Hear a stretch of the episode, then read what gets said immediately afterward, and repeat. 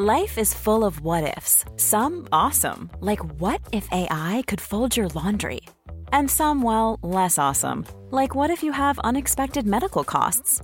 United Healthcare can help get you covered with Health Protector Guard fixed indemnity insurance plans. They supplement your primary plan to help you manage out of pocket costs. No deductibles, no enrollment periods, and especially no more what ifs. Visit uh1.com to find the Health Protector Guard plan for you.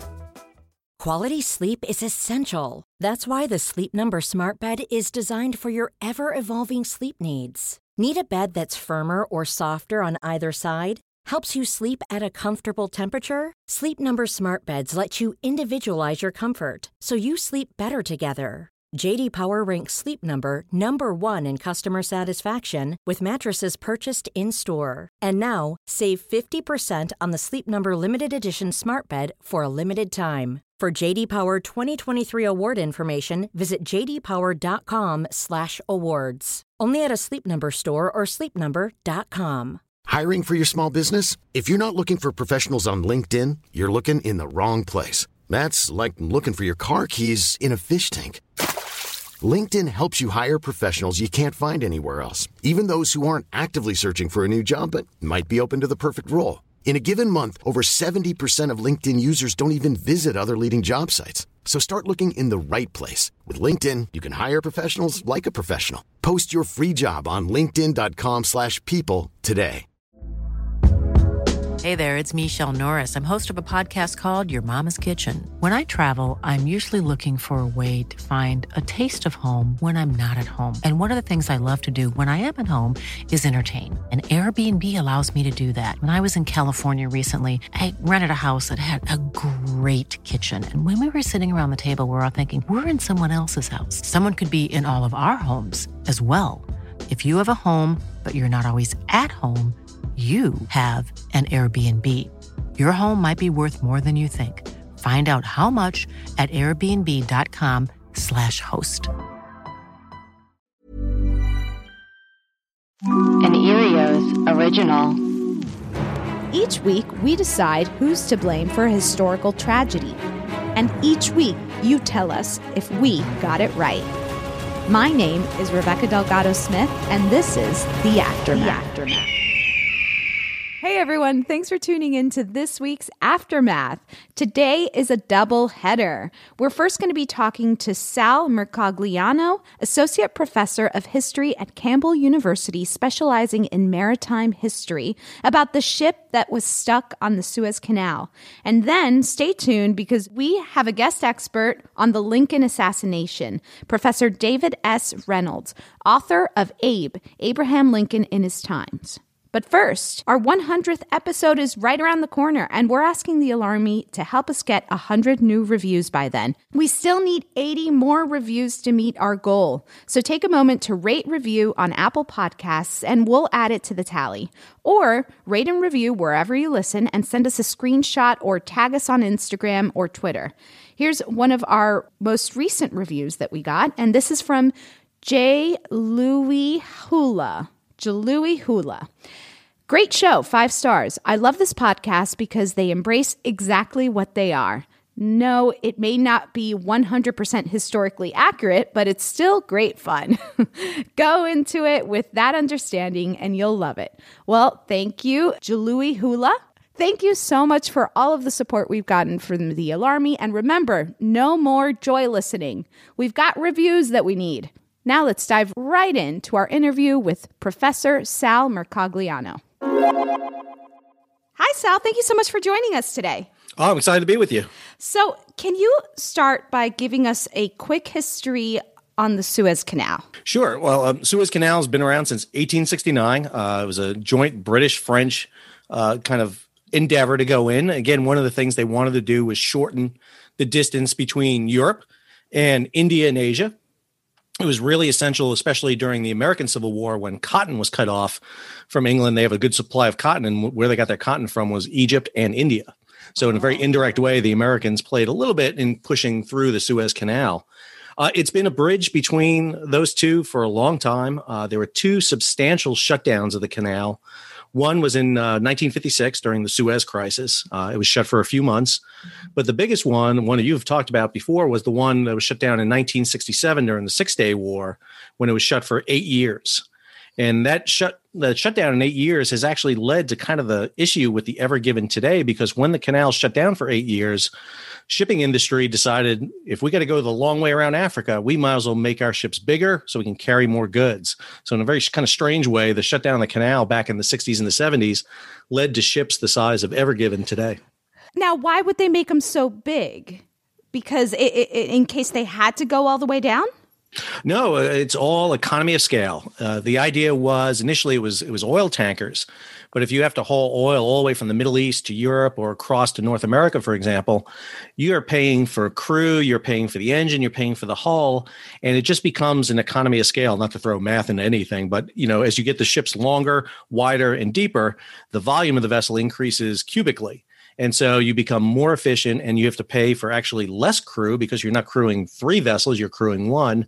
And you're paying for one engine, not three engines. And it just becomes a whole lot cheaper to make vessels bigger because the transportation cost to move whether a gallon of oil or a container load of goods basically begins to disappear as the ships get so large as they are today. And I'm assuming that the you just pay one toll for it doesn't matter how big your ship is. Right. Going through the Suez Canal, you do pay a toll and everything. There's there's a little basket you have to have exact change going through. No, I'm kidding. You you actually have to pay a toll. Uh, right now, the average fee for a toll to go through with your Suez Canal Easy Pass is about seven hundred thousand dollars. Whoa.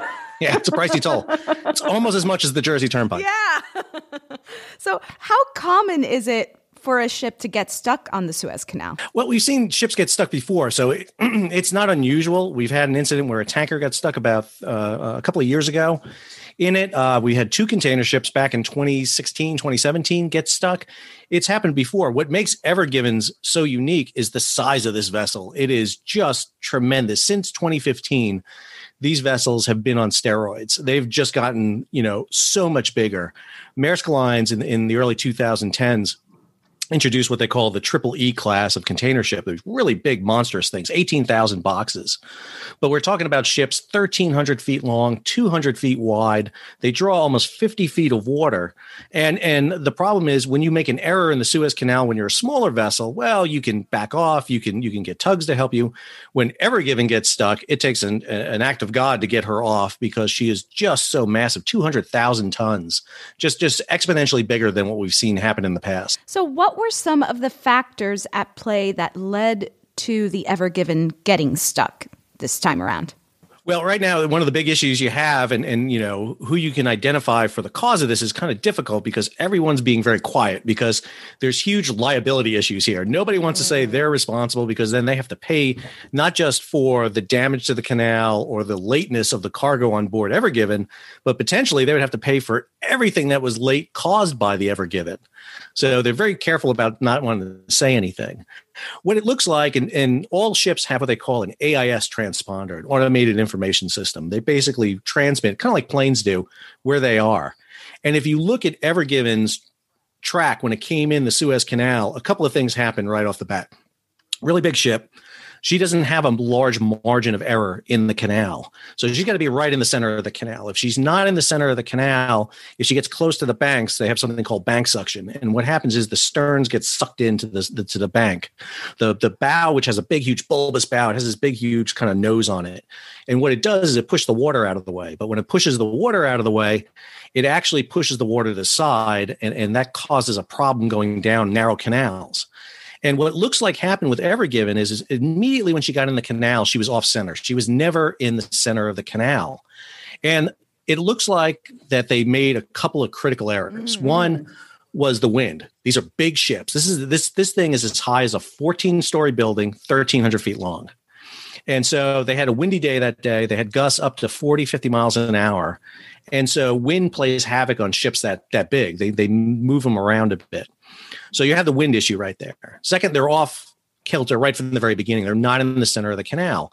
And so one of the things they start to do, and if you look at the track, they start chasing it. They start kind of, you know, overcorrecting and going, you know, from one bank to another bank. And as they get closer to each bank, they get sucked in. And so you got to kind of move yourself out. But the other thing they do that's the critical thing is they start speeding up. They started making the ship go faster and faster. Mm.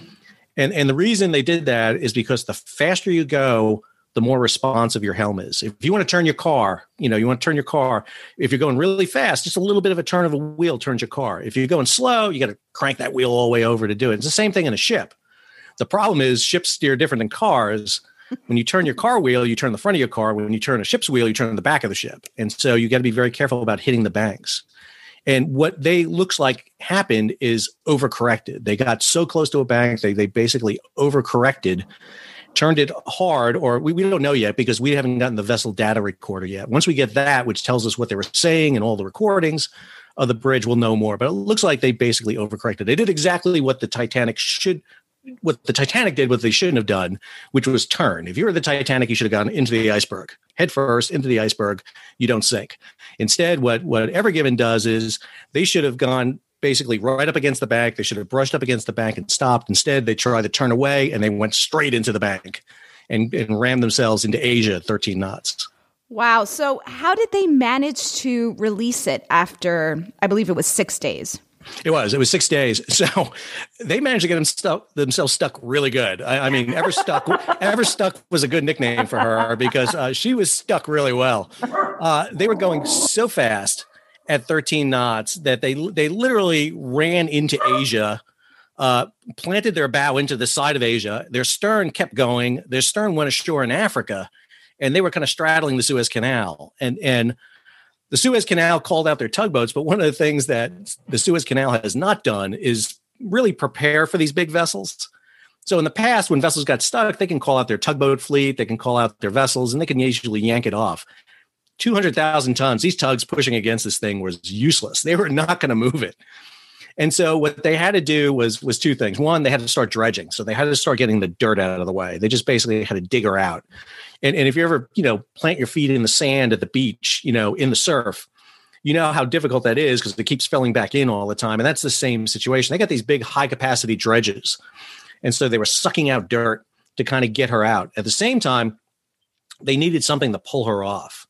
And so they hired a salvage company out of the Netherlands called Smit. These these uh, the, these Dutch companies been doing this since the 1940s. And what Smit did is they brought in a big, huge, massive what they call anchor tug. And so what they did is they dredged out the dirt. So if you if you imagine the Suez Canal being 12 and 6 o'clock, uh, Ever Given was stuck with her bow at two o'clock and her stern at seven o'clock. What they wanted to do is rotate her counterclockwise and get her back into the channel. So what they did is they dredged out the, the, the, the left front of the vessel, the right rear of the vessel, and then they put a big tug on the stern, anchored it in the middle of the Suez, and just kind of power lifted it right across. And they dragged the stern off, and then they pulled her off the bank. Wow, just like a clock. Yep, they went counterclockwise. They actually they moved it on two tides. Uh, so they, they they had a, a, spring tide. So they had a big tide coming in, and they were they were right they were chasing this tide because if they didn't hit it by the end of the month, they were going to lose the tide. So oh. on the high tide, they pulled her stern off first, got her into the channel, and then on the next high tide, using the ship's engine and the tug, they were able to pull her off the bank, pull her out of Asia, and be able to get her up. And now she's sitting there anchored up in the the Great Bitter Lake, which is the lake in the middle of the Suez Canal, and being held by the Egyptians for nine hundred and sixteen million dollars before the Egyptians will release the vessel. Wow! So she's still there. She has been arrested. Believe it or not, you can arrest ships uh, ships uh, are are similar to uh, uh, humans that that they can be arrested, held for damage. And so the Egyptians in an Egyptian court filed a uh, injunction to arrest the vessel. They're, they're charging 313, uh, 306, excuse me, 316 million dollars for damage to the canal, uh, 300 million dollars for a salvage bonus, and then 300 million dollars for disrespecting the canal. That's their words. That's the words they use. Disrespecting the canal. Oh my goodness. Oh my goodness. Okay. So what what were some of the uh the impacts that this massive traffic jam had on the global shipping industry? So if you're going to pick a spot in the world where the worst place to have an accident. That's usually what I would be when I'm driving a car. That's the, like the worst place you can be. This is Ever Given. She she picked it. I mean, she you could not get much better than where she went. She managed to pick. You know, the Suez Canal was was was expanded in 2015, so part of the canal has dual lanes. Uh, but she found the one part of the canal, and there's about half the canals like this, where not only is it a single lane, but it's the narrowest part. And and at 1,300 feet, the canal is maybe 600 feet wide where she did it so she managed to shut the canal. Now, normally, okay, you close a waterway, not a big deal, but 12% of the world's trade goes through this canal. And so you're talking about, you know, by the time they freed her up after six days, there was 450 ships waiting to get through the canal. And Lloyd's of London estimated about $10 billion worth of trade goes through the canal on a daily basis. And what this has is is it's kind of like a domino effect. So the the situation we're seeing today with you know we're, we're seeing shortages in manufacturing goods right now. You know, if you're trying to build something and you go to a Home Depot or a Lowe's or something like that, there's not a lot on the shelves right now. We're trying to catch up from COVID because of the, you know, and everyone's ordering things online. And so we're, you know, shipping's trying to catch up. What this has done is the same exact thing. It's mm. created a shortage because now the ships couldn't get to Europe or Asia for a week. And now they're all piling in like rush hour. Oh, wow.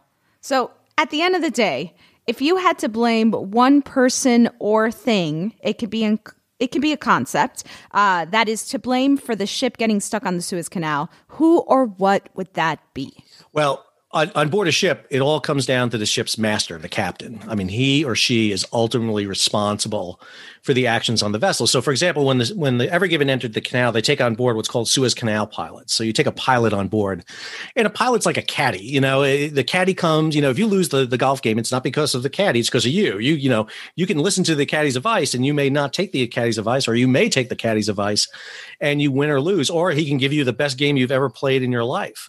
But the caddy provides, you know, the excuse me, the pilot provides this, the advice.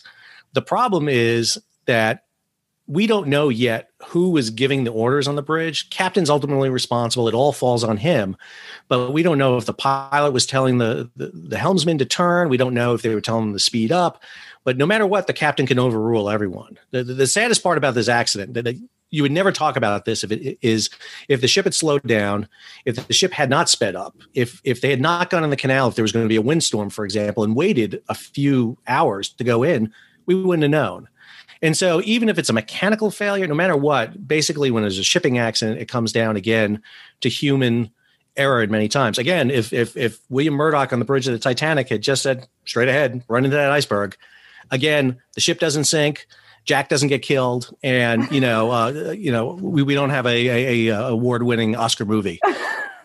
Fabrizio lives. he's gonna get killed by the time he's gonna get killed by the stack anyway. That character, that there was no way that character was getting out of the movie. You know that. You knew he was not gonna make it out of the movie. Well, thank you so much. We're gonna have to discuss this, uh, you know, internally because this might shift things a little bit. But thank you so much, Sal, for joining us today and helping us, you know, get clarity on this crazy event. Oh, it was a pleasure to join you, and it, it is a crazy event. It's a unique event, and I think it yeah. shows it shows uh, how much we are susceptible to forces outside our own control in something as simple as a ship going through the Suez Canal and now making goods expensive for all of us. Okay, and now I'm here with producer Amanda Lund to discuss Sal's guest expertise. Hi, Amanda. Hi, Rebecca. Hi, Alarmy. Wow, that was great. And we got a little, uh, just we dipped our toe a little bit into the Titanic, which was exciting. I know. And it's just so great to have a maritime expert in our back pocket because I have a feeling we're going to be calling on him again. So true. So many uh, tragedies or disasters happen on boats. It's unreal. yeah, that's your Miami perspective. I wish I had known him growing up. That would have like saved me a lot of anxiety. yeah. Um, I mean, he he said so much and i couldn't believe that ultimately he was kind of it looked like he was pointing his finger at the captain and uh, the pilot ultimately well, it really was the captain I mean, this captain pilot dynamic has always fascinated me since we did Halifax. And he put it in, he finally contextualized it in a way I could understand that the captain is the, ca- like the big the big guy, and the pilot is like the caddy. So it, that that uh, makes more sense to me. Being like the pilot is for the area, has maybe more expertise on that, but the captain is the one making all the decisions. So we may have gone a little bit easy on the captain. I know. I, I I'm kind of with you. Um, I just really love that analogy. You know what it's making me think about too is like usually a caddy works with the golf course. So they know the course a little bit better than if you're, you know, a guest golfer at the course. That's right. That yeah. So I think I, I think we maybe missed a beat there. But the other thing that um, he said was that ships can be arrested, and you know that got my mind uh, racing.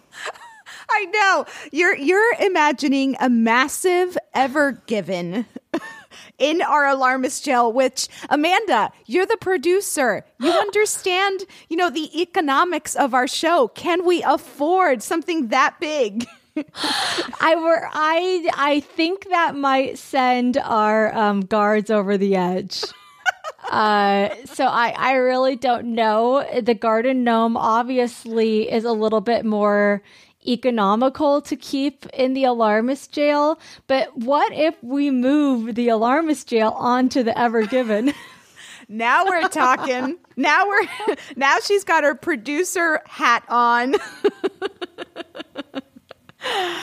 I, I it's almost like bad ship. Bad ship. yeah. Okay. You want to give the ship a, a finger wag, perhaps, but um, no, I, I I'm with you. I, I mean, just hearing Sal talk about how it really is more of a you know man, not man made, but just human error. Human situation. error, yeah, because we kind of went a little bit more zoomed out with it, and we were talking about uh, you know global trading as a whole, but really lots of huge ships pass through and do not get stuck. So, what specifically here went wrong. Now, what I like about you saying that we should possibly send the Ever Given to the alarmist jail is that it encompasses the massive size, the massive scale of this ship. And that is also a problem, right? It's like, yeah. why are these, sh- why are they pushing it so far? So perhaps we do send the Ever Given and everyone inside of it. the moment, including the captain, including captain, and but I'm assuming the pilot was also on the ship. Perhaps they were just on. Yeah, I'm assuming the pilot was also on the ship. Probably. I think we should do it, Amanda. And I'm okay with transferring everyone, you know, just making the Ever Given the alarmist jail for now until we can build a bigger jail. Okay, th- I love that idea. So you're going to set the garden gnome free? Garden Gnome is going to, yeah, Garden Gnome's getting out.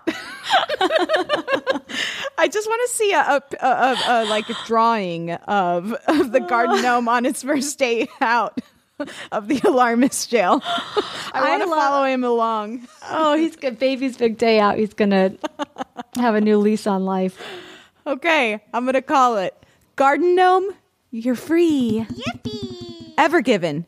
You're going to the alarmist jail. Uh oh, Deputy Chris is going to be emailing us. I can just feel it. Okay, I love this so much because it's like there's the alarmist jail, but then you zoom out and you don't realize, but it's on the Ever Given. okay, well, we have we have more interviews. We have more guest experts. Let's let's hop to it. We've got a lot to do, Amanda. If you thought the only way to get a more defined jawline with natural looking results was through surgery, think again. Juvederm Volux XC is a non surgical injectable gel filler that improves moderate to severe loss of jawline definition and can help you achieve natural looking results with little downtime. Even better, this improved definition lasts up to one year with optimal treatment. No maintenance required. Improve jawline definition for a smooth, sculpted look with Juvederm Volux XC. For important safety information and to find a licensed specialist, visit juvederm.com. That's J U V E D E R M.com. Not for people with severe allergic reactions, allergies to lidocaine, or the proteins used in Juvederm. Common side effects include injection site redness, swelling, pain, tenderness, firmness, lumps, bumps, bruising, discoloration, or itching. There's a risk of unintentional injection into a blood vessel, which can cause vision abnormalities, blindness, stroke, temporary scabs, or scarring. Talk to a licensed specialist to find out if it's right for you.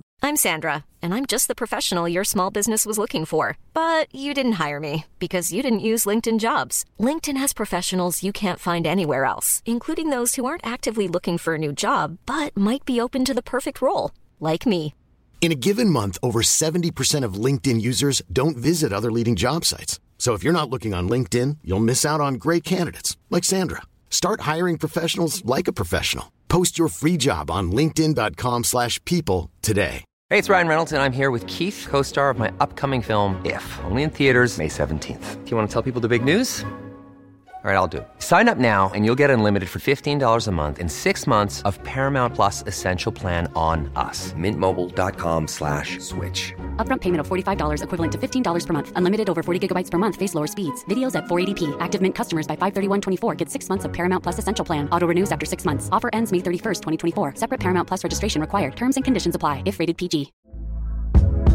Hey there, it's Michele Norris. I'm host of a podcast called Your Mama's Kitchen. When I travel, I'm usually looking for a way to find a taste of home when I'm not at home. And one of the things I love to do when I am at home is entertain. And Airbnb allows me to do that. When I was in California recently, I rented a house that had a great kitchen. And when we were sitting around the table, we we're all thinking, we're in someone else's house. Someone could be in all of our homes as well. If you have a home, but you're not always at home, you have an Airbnb. Your home might be worth more than you think. Find out how much at airbnb.com/slash host. Today we're speaking with David S. Reynolds, a distinguished professor at the Graduate Center of the City University of New York. He is also the author or editor of 16 books, including his current biography, Abe, Abraham Lincoln in His Times. Let's hear what he has to say about the assassination of President Lincoln. Get started. Hi, Professor Reynolds. Thank you for coming on the show. Hello, Rebecca. Very nice to be here. Hmm.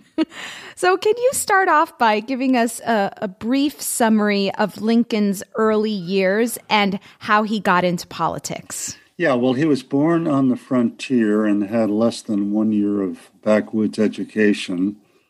Uh, he was largely self taught because um, he was insatiable about reading and, and learning and everything.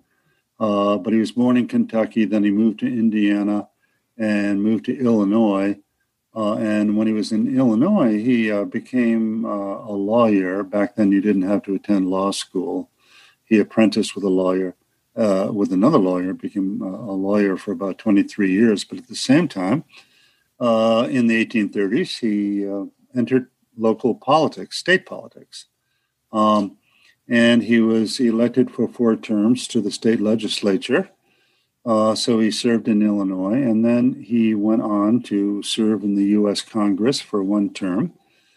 Uh, that was in the late 1840s, and then in the 1850s, he became so alarmed over the slavery situation that he ran for the U.S. Senate a couple of times. And even though even though he didn't win that, those elections, uh, he became quite famous for his debates against a pro-slavery person, Stephen Douglas and it was those debates in 1858 that really catapulted him to, to fame. Uh, although he was still a dark horse, and he was kind of cho- chosen uh, as the dark horse candidate really in 1860 for the presidency. And he won uh, that election largely because he was viewed as kind of a moderate, and also largely because of Abe. That's the title of my book. Uh, he didn't like the nickname Abe, but that's how the how the public loved him as Honest Abe, Old Abe, Uncle Abe. The Illinois rail splitter, the the average uh, the average sh- shrewd common man in rolled up shirt sleeves and uh, wielding an axe uh, on the frontier. That kind. Of. So just a month after Lincoln's inauguration for his first presidential term, the the, the country entered the Civil War. I, I, know that by the 1860 election, you know that of course was a, a hot button issue. Um, the uh, the issue of slavery was, and uh, what was Lincoln's stance on it, and how does that shift after the insurrection that started the war? His stance, as was the stance of the Republican Party at that time, was that slavery should be left alone where it existed already in the slave states, but it should not be allowed to expand into the Western territories. Why? Because once you started to let it expand, then you'd have more and more slave states uh, in the West, and the representation in the Senate and the House would be completely on behalf of slavery. And also, the southern states had dreams of uh, taking over Mexico and Cuba, Central America, and making even more slave states. So he insisted on no spread of slavery whatsoever. Um, he also insisted on one other other thing, which uh, triggered the Civil War. He says, "Well, these states who have left the Union, because uh, a total of eleven states uh, in the South formed their own supposed nation, the Confederate States." Um, they cannot occupy federal property, the forts. There, there, there, are federal forts down there, like Fort Sumter, Fort Pickens, uh, several forts. And as soon as they the South attack, attacked uh, Fort Sumter, then at that point he says, "This has to be war because I'm. We're just not going to allow allow them to take a federal fort." Now, can you give us some background on John Wilkes Booth what is his connection to the Confederacy? Oh, sure. Yeah, Booth was born in Maryland, and uh, he was uh, he became a very very famous actor, sort of the whatever the Brad Pitt of his day or something. he was he was considered wow. the yeah yeah he was considered the handsomest guy in America. Wow. And, yeah.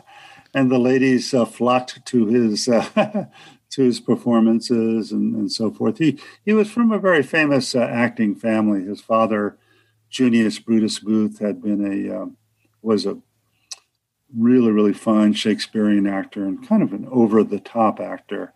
Uh, but still very, very good. His brother Edwin Booth, John Wilkes's uh, brother, was both a wonderful, subtle actor and also um, pro Lincoln. Now, John Wilkes Booth was not pro Lincoln. He was uh, obviously he was a Southern white supremacist who um, really thought that black people should remain in slavery. And he uh, was totally disgusted, appalled when Lincoln was reelected in 1864. And he says, and at that point, he really began to think about assassination. Um, and his acting mo- melded with his um, assassination plans because he was someone who really got so totally involved um, in his acting performances that he was sometimes uh, literally wound uh, someone in a sword fight. He might almost smother uh, Desdemona as a when he was Othello, and he, he his father had done this kind of thing um, as well, but but he uh, took it to the nth degree. So he really absorbed himself into his acting roles, and the fact that he he kills Lincoln in a theater, um, and just, just before he did uh, did that, he told someone in a hotel. Uh, he said, "You should really go to Ford's Theater tonight. There's going to be some wonderful acting there." he, so, so in a sense, yeah, in a sense, he he was playing a role, his greatest role, his dramatic role. Oh boy, he was a method the, actor. a real, me- yeah, almost beyond method acting, if there is such a thing. But um, he uh, uh, really thought he was killing a tyrant, and he hissed uh, when when he killed Lincoln. He uh, jumped to the stage twelve feet, and uh, he turned to the crowd with his dagger, and he's, he hissed sic semper tyrannis, thus always to tyrants. You know, I killed the tyrant, and he felt so good about killing the tyrant.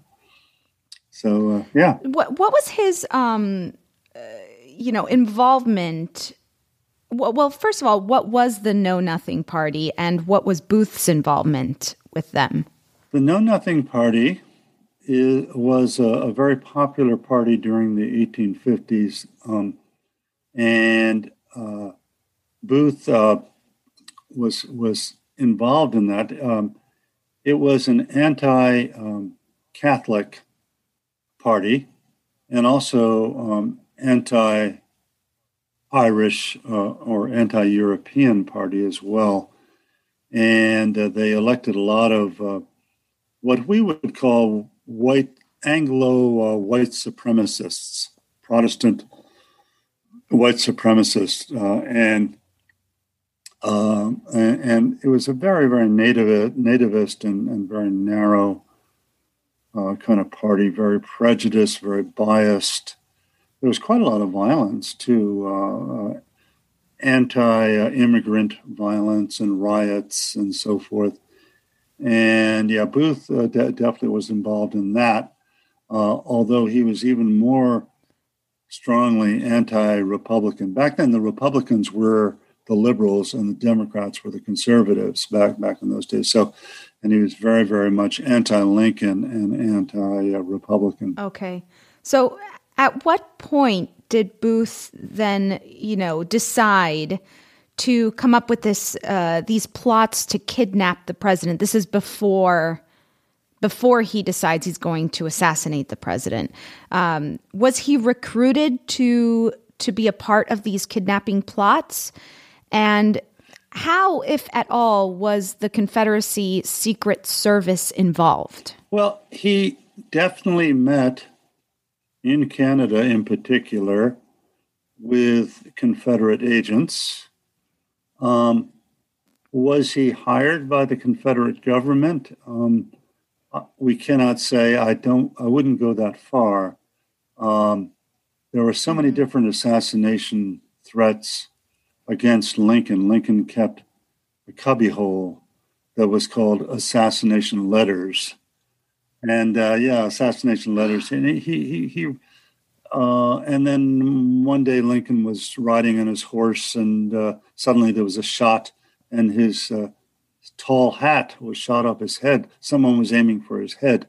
So assassination, uh, and, and, and he, he once said, if someone wants to assassinate me, they're going to find a way of do, doing it. He kind of had a laissez-faire um, attitude toward it. But uh, yeah, Booth did meet with some Confederate agents.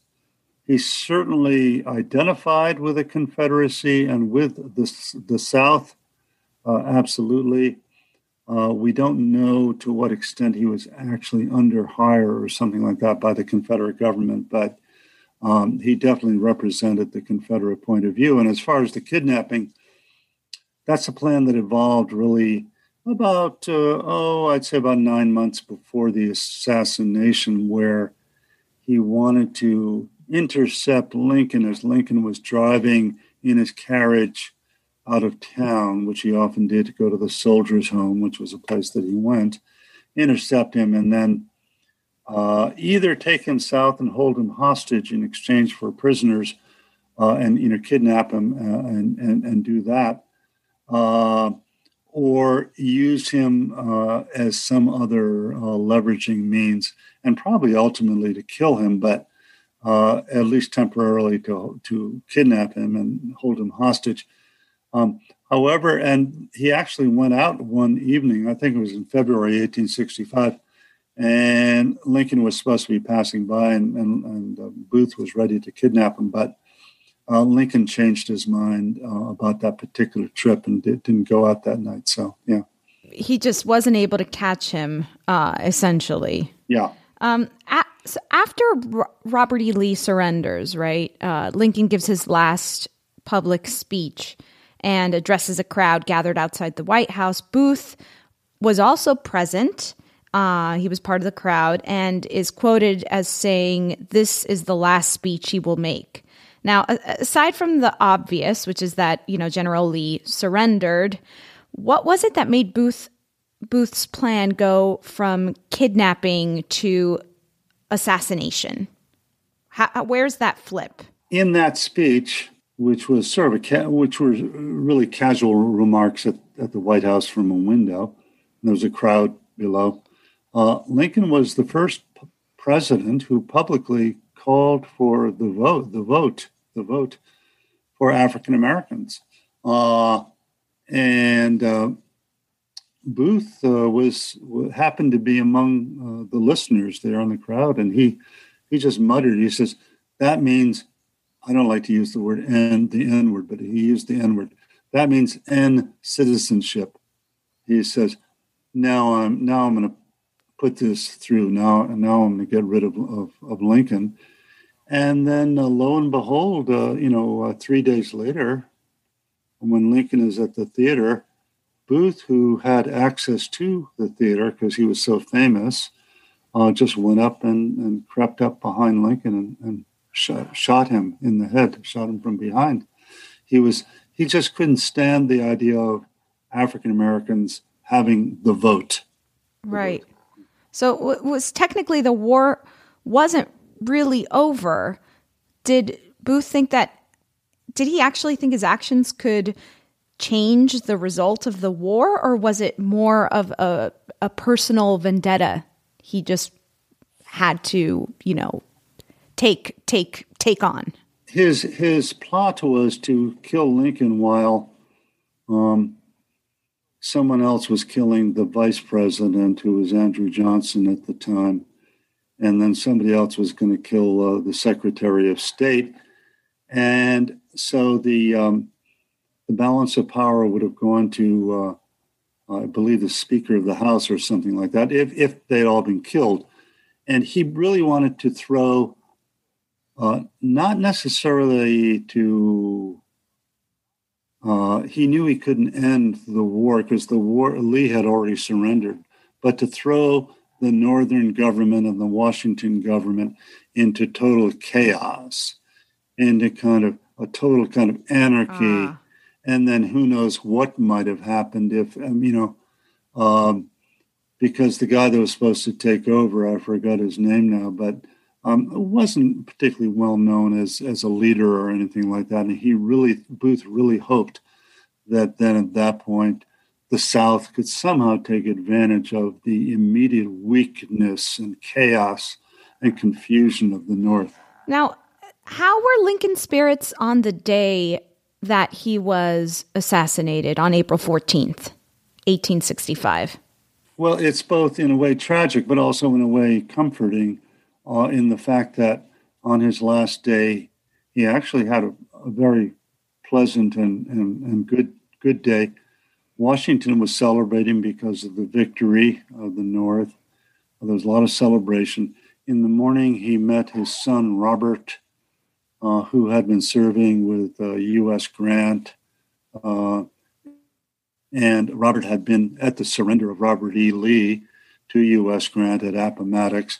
So Lincoln heard about that and had a very nice breakfast with Robert. Then, after Robert, he uh, had a very promising cabinet meeting.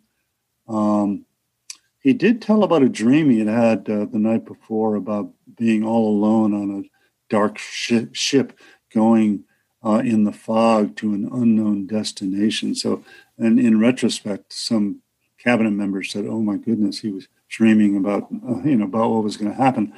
But he kind of told mm. his dream. He wasn't really that worried about it, and he he didn't particularly want to go to the theater, but he had sort of been obliged to go. He um, had told the newspapers he was going to go, and he he was someone who felt close to the people. He knew the people would expect him to be there.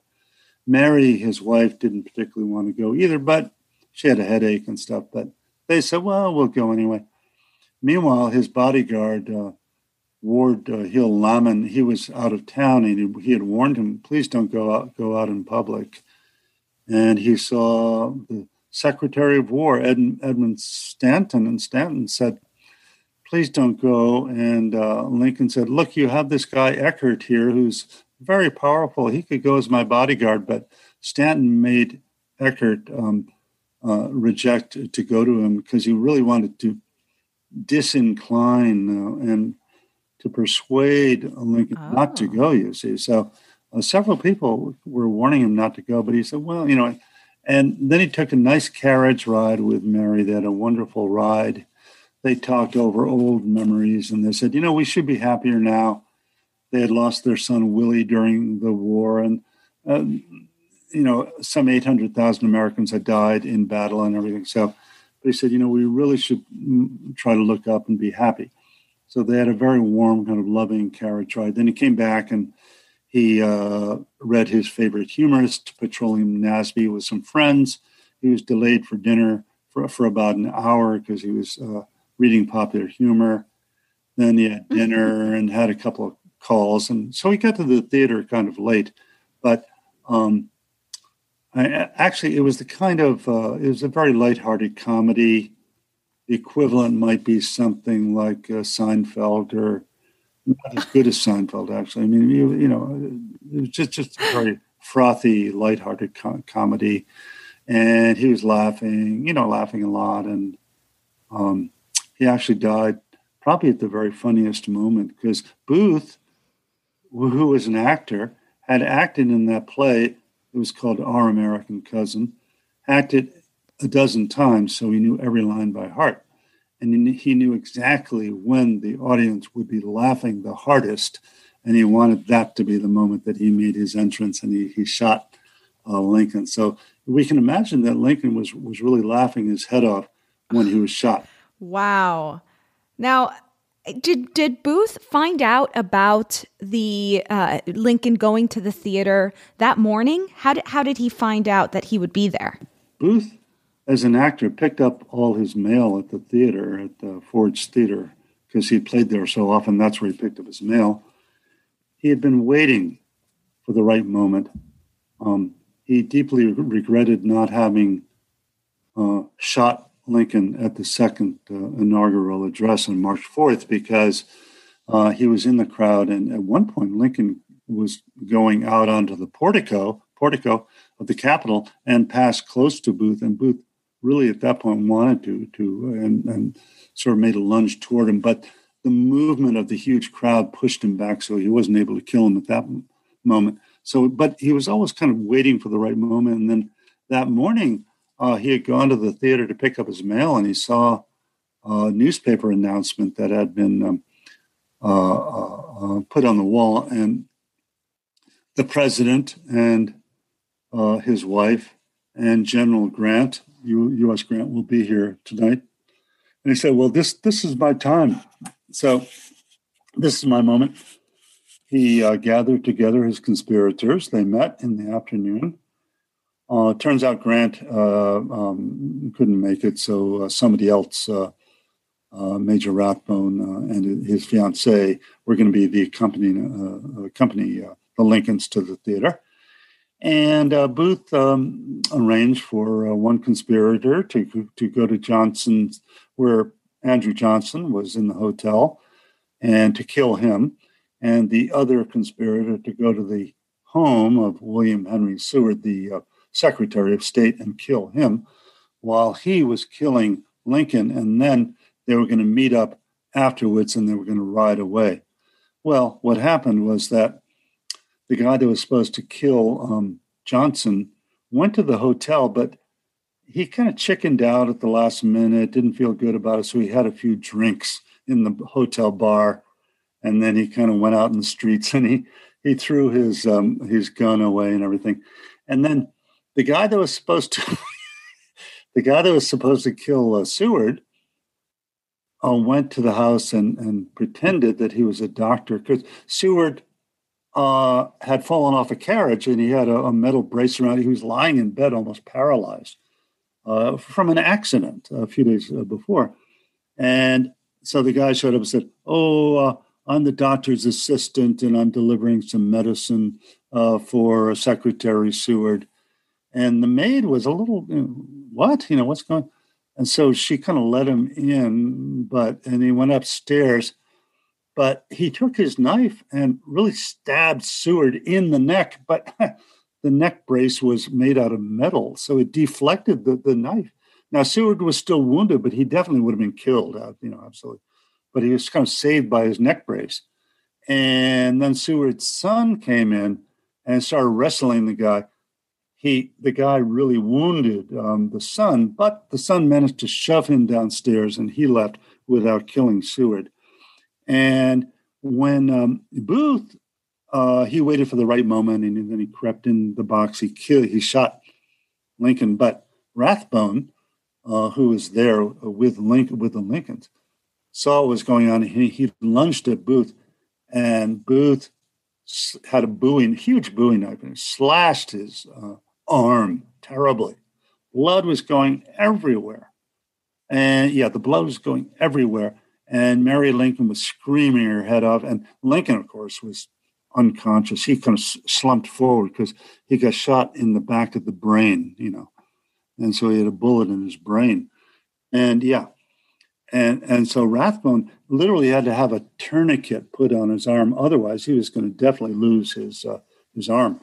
And then Booth, uh, of course, uh, jumps over the edge.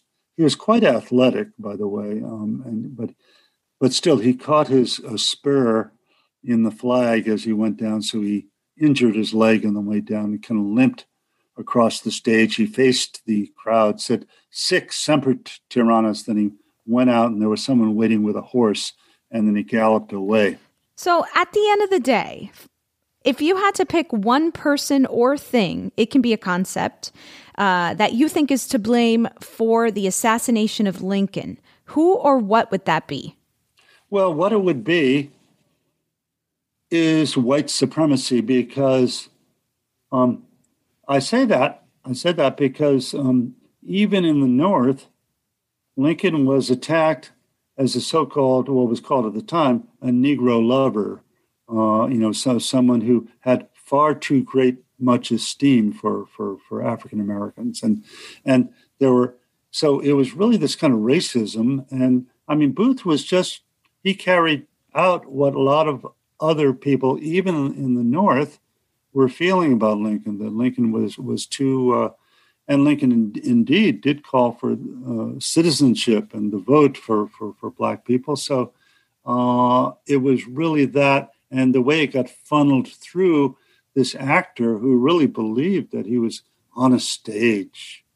And not only that, but in his diary, uh, it was it was a combination of this kind of white supremacy and this kind of uh, very intense kind of acting. Because in his diary, as he was escaping, Booth uh, uh compared himself to these uh, assassins in um, Shakespeare plays and everything, or, or, so forth, that had risen up against tyranny and actually were were pretty good people in the end because they had killed a tyrant. And he said, "Why am I being hunted when so and so in this play, uh, in fact, was, uh, was was a hero, was a play? He killed a tyrant." Uh, he said, I, I, I, should, you know, he was still identifying in his uh, mind with these kind of characters that he had played. Oh, yeah. boy. wow. Well, Dr. Reynolds, thank you so much for joining us today and, you know, helping us understand uh, who's to blame for the assassination of Lincoln. Thank you very much. And I hope that everybody enjoys my book, Abe. yes. Everyone is flock it should flock to uh, the internet and order it right now. With us today, we have producer Amanda Lund. Hello, Rebecca. Hello, Alarmy. And fact checker Chris Smith. Hi, everyone. What did you guys think about all of? I found that there was so much new information that Professor Reynolds kind of threw at us, particularly Booth's acting. oh mean. my gosh. Yeah, I, I was uh, scribbling notes down, but he really sort of framed Booth in this light, and and it reminds me of like, oh my gosh, this is like a guy I know. This yeah. horrible, self-obsessed actor. yes. have you got have you guys ever worked with a real like method actor, like intense method actor? Yes, I have. Yeah, in, I in, think like acting yeah, school. Yes, yes. Oh, yes, hundred percent. It's always so awkward um, because they're so not tethered to reality. Because um, as we all know, uh, he's not. They're not really the characters, you know. Right. I mean, that's what they say about actors. The, yeah, you're just an actor. also that John Wilkes Booth was the Brad Pitt of his day. We did not know that. I mean, I guess he was just extremely handsome, which honestly makes him even less likable. Like everything, the more and more you learn, like I, I already thought he was j- very unlikable from what I knew about just the act, the little I knew about his acting, and the more now all of this new information, it's like, oh, he's even worse. It just keeps getting worse. Now, did we put up on the board method acting? I think we did, right? Actors getting into politics is what we went. We, we did not put method acting on the board. So Because I was uh, going to let- suggest, you know, and I, I don't know that we would have landed on this, but um, Professor Reynolds did imply as much that method acting gone too far was sort of a a could have been to blame in this scenario. You got the sense that Booth was just he got caught up and carried away, and he just got a sense that his his sense of the difference between reality and make believe, which is what the theater is, uh, was tenuous at best. Yeah, I think we could have put method up. You're right. We did get actors' ego up, and we also put up, but we didn't go into this that much, suspension of disbelief. And it seems like Booth was sort of caught up in the his own play of his own making, and he oh. was sort of out of touch with maybe the reality of the situation. Right. That's such uh, a good point. Yeah. And that being said, he also was extremely racist. Yeah. That, that, may, that may have trumped the method acting. Yeah, I think that's what we said during the podcast, and I, I, I think you're right again. Well, because think about it, it's like as annoying as working with a method actor is, and you know, you can't roll your eyes far back enough. If, like, at the end of the day, you say goodbye and you're like, he's like, he or she is a nice guy or woman, you know, then it's like, all right, you know, they're a little annoying because they're super method, but they're, you know, they're nice. It's like who would you rather sit next no. to? Who would you rather sit next to on a plane? A method actor or a racist? It's like you. That's not even a choice, right? Like you'd take the method actor. But God forbid, it's John Wilkes Booth was both. Oh. So, does this change? You know, I think what we ended up discussing was that it, by blaming John Wilkes Booth, you're kind of getting both sides the fact that he was that annoying method actor and the fact that he was a white supremacist. Right. And not only that, but he was a white supremacist activist, I guess you would say, right? Like an extremist activist. Because um, there were people that were white supremacists at that time who didn't kill anybody. Um, you know, this guy tried to disrupt the entire government. So he sort of just his wretched beliefs, as horrible as they are, uh, he he took it a step further by putting them into action. Well, but I will say this: um, the the culture of white supremacy. If there is no culture of that, then then someone might not feel as emboldened to do, you know, such a you know malicious act Yeah. or or such a big act. You know that that it's dangerous. I think to to just allow that to be like, oh, well, you know, they're not acting upon it. So, you know, who are they really hurting? You know, it's just how they believe. Well, no, it, it, it, it really festers and, and it, it- really helps embolden people to, to the, do these kinds of things. So I, I, I mean, I, I think that it is in a way to blame. Wow. Yeah. Yeah, I mean it's it's interesting because Professor Reynolds brought up that you know there were other assassination uh, plots and attempts, and if Booth hadn't have done it, it's possible you know now that Lincoln was talking about giving Black people the right to vote the, down the line they could be citizens, that someone else would have stepped up to the plate. But for this particular plot, like there were a lot of assassination plots and like the kidnappings, even with Booth himself, that didn't work out. And so I feel like one of the reasons why this one did work out is a combination of Booth's like racism and his ego and his like narcissism in a way made him just like fearless. The fact that he thought he was in a play and he was like, you know, life is a stage and I'm taking out this villain, this tyrant, like how they do in Shakespeare plays, like that gate may have propelled him to actually follow through with the plot. Yeah, it's his. It was his personality and along with the his idea, like ideals or Yeah. or, or, Ideology, yeah. ideology. Yeah, I would agree. I, I, I agree with you guys. I think that's true. One other thing I think we missed out on that uh, Professor Reynolds brought up was that Lincoln felt obligated to go see a comedy show, and anybody who has friends who do improv know that feeling. And so I just wanted to throw that out there, like sort of the op- being obligated to see a friend's improv show probably should have been up on the board. yes, I I totally agree. Oh my god, that's so funny. It it is dangerous. You know what? If you don't want to go to see a show, don't go. You might get killed. Like, I mean, anything Yes. could happen. So don't do anything you don't want to do. That's so true.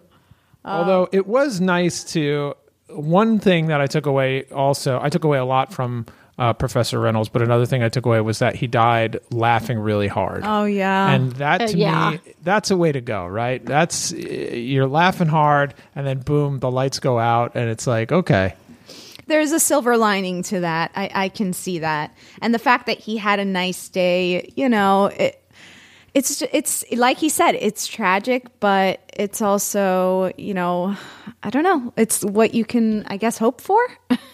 if you have to if you have to go uh, i don't know i think i'd rather just die of old age in my bed I don't. We're not going to die. We, I, we can't think of that. but would you rather die at old age in your bed watching Golden Girls? right after a really funny Blanche line.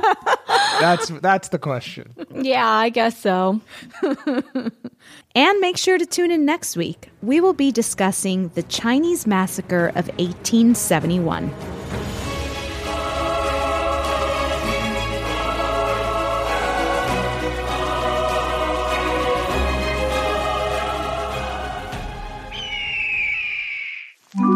Earios. Powered by ACAST.